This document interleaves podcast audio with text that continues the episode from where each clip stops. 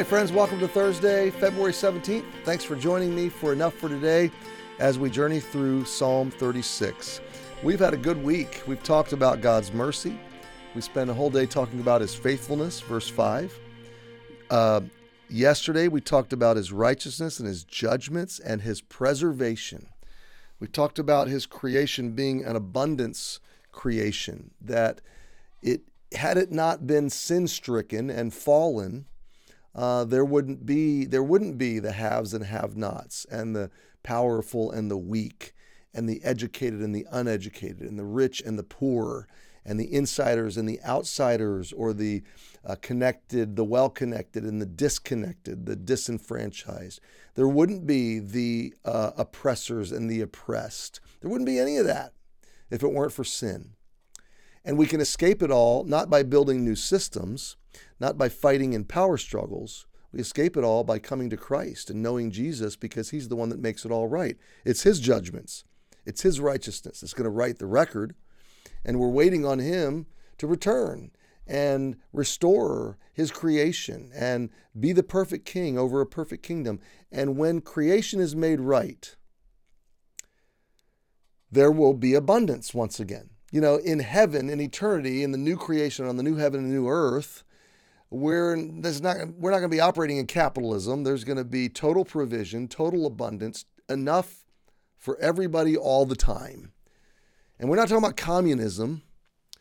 We're talking about something entirely different. A lavish God, a merciful God, a faithful God, a righteous God, a just God, preserving and blessing. Look at verse 7. How excellent how excellent is thy loving kindness, O God. The word excellent is precious and valuable, of high quality, pertaining to things that are rare or beloved or splendid. How excellent is your or thy loving kindness. Loving kindness is again that word chesed, that abundant, lavish grace and mercy of God. How excellent is thy loving kindness, O God. Therefore, okay, so because his mercy, his faithfulness, his righteousness, his justice, his preservation, his, his mercy, his loving kindness. Therefore, the children of men, that's you and me, put their trust. That's our uh, faith. That's our uh, that's faith for salvation of our souls. That's faith for provision, faith for protection, faith for direction, faith for worldview, faith for everything we would need. Lord, I want it from you. I don't want to get it from the world. I want to get it from you. I want to get everything I need from you. And everything that I do need and everything that I enjoy and every good thing in my life, James said, every good and perfect gift comes down from the Father of lights, with whom is no variables, no shadow of turning. He's completely faithful. He doesn't he doesn't give one day and take away. He doesn't. He's not on off. He doesn't. He's not emotionally uh, on off with me. No, he's faithful. He's reliable. He can be counted on. so we can put our trust. Now look at this. Therefore, the children of men put their trust under the shadow of thy wings. Under the shadow of thy wings. There's two pictures here. Um, the shadow word is referring to shelter and protection. Shade, okay, and shelter and protection. All three wonderful concepts. Shadow of thy wings, the wings. Now, does God have wings? This is clearly a figure or a metaphor, okay? It's a word picture that David is using. But I want to give you two places where he might have gotten the idea. Uh, I think it's Psalm 91 talks about a, a mother bird hovering over her young ones, put, bringing them under her wings in vulnerable situations or in a storm or to protect them or to warn them from the elements, uh, elements and from the elephants, okay? I don't know why my brain does that sometimes. One day I'm going to be too old to do enough for today just because of stuff like that. You guys are going to start writing in and going, hey, uh, you guys better get him off camera and take him off. Anyway, protecting their young from the elements. Okay. So there's this picture of God drawing you close to himself and protecting you like a mother hen or a mother bird. But there's another picture, and that is the Ark of the Covenant. In the Holy of Holies in the temple, originally in the tabernacle and then in the temple, this was a this was a figure, a representation of God's presence among men. And where God, temple is the place where God and man meet.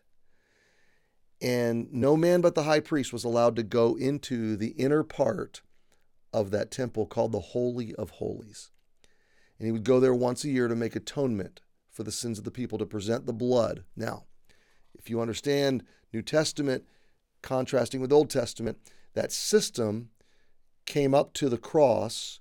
Jesus was the Lamb of God who shed his blood and the high priest of God who presented that blood at the mercy seat. That's the the Ark of the Covenant was a piece of furniture that was in the Holy of Holies where the priest would present the blood. All of it was a picture of Jesus and what he would do for us, where he would present his blood before the throne of God, the mercy seat in heaven.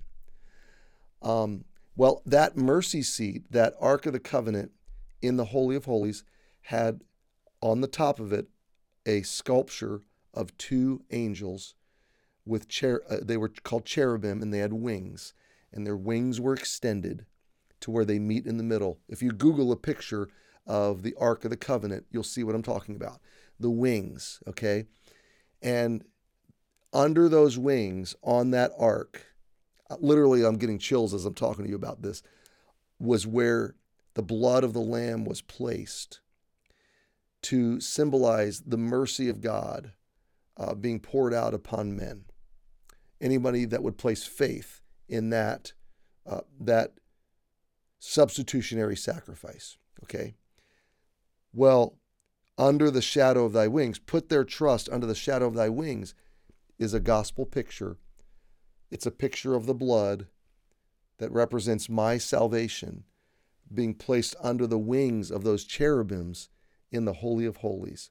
And all of that is a picture of the moment that I placed my faith in Jesus I was brought into. Now, remember when Jesus died on the cross and when he cried, It is finished? The veil of the temple was ripped. Well, that veil was the curtain that kept men out of the Holy of Holies. So God said, No more are men prohibited from coming into the Holy of Holies because Jesus has made the sacrifice. So now I can come to the mercy seat and I can be sheltered. I can proverbially proverbially speaking, figuratively speaking, I can, it's almost, this would have been, this would have been unthinkable to an Old Testament priest. But I can, like a child, come into the Holy of Holies, the very throne room of heaven, and I can, as it were, climb up onto the mercy seat and I can hunker down under the wings of those cherubim angels where the mercy of God flows forever and infinitely, and it can never uh, be exhausted. I'll never use up all of his mercy. I'll never be thrust out of the Holy of Holies.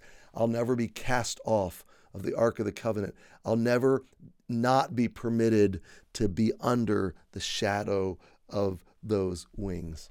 So it's that's an awesome verse. The children of men put their trust under the shadow of thy wings. Oh, my friend, if you don't know Jesus as Savior, trust Him so that the mercy of God can shadow you forever. And if you do know Him, celebrate it today because the God of abundance welcomes you right into His presence. And that's enough for today. Happy Thursday. We'll see you tomorrow.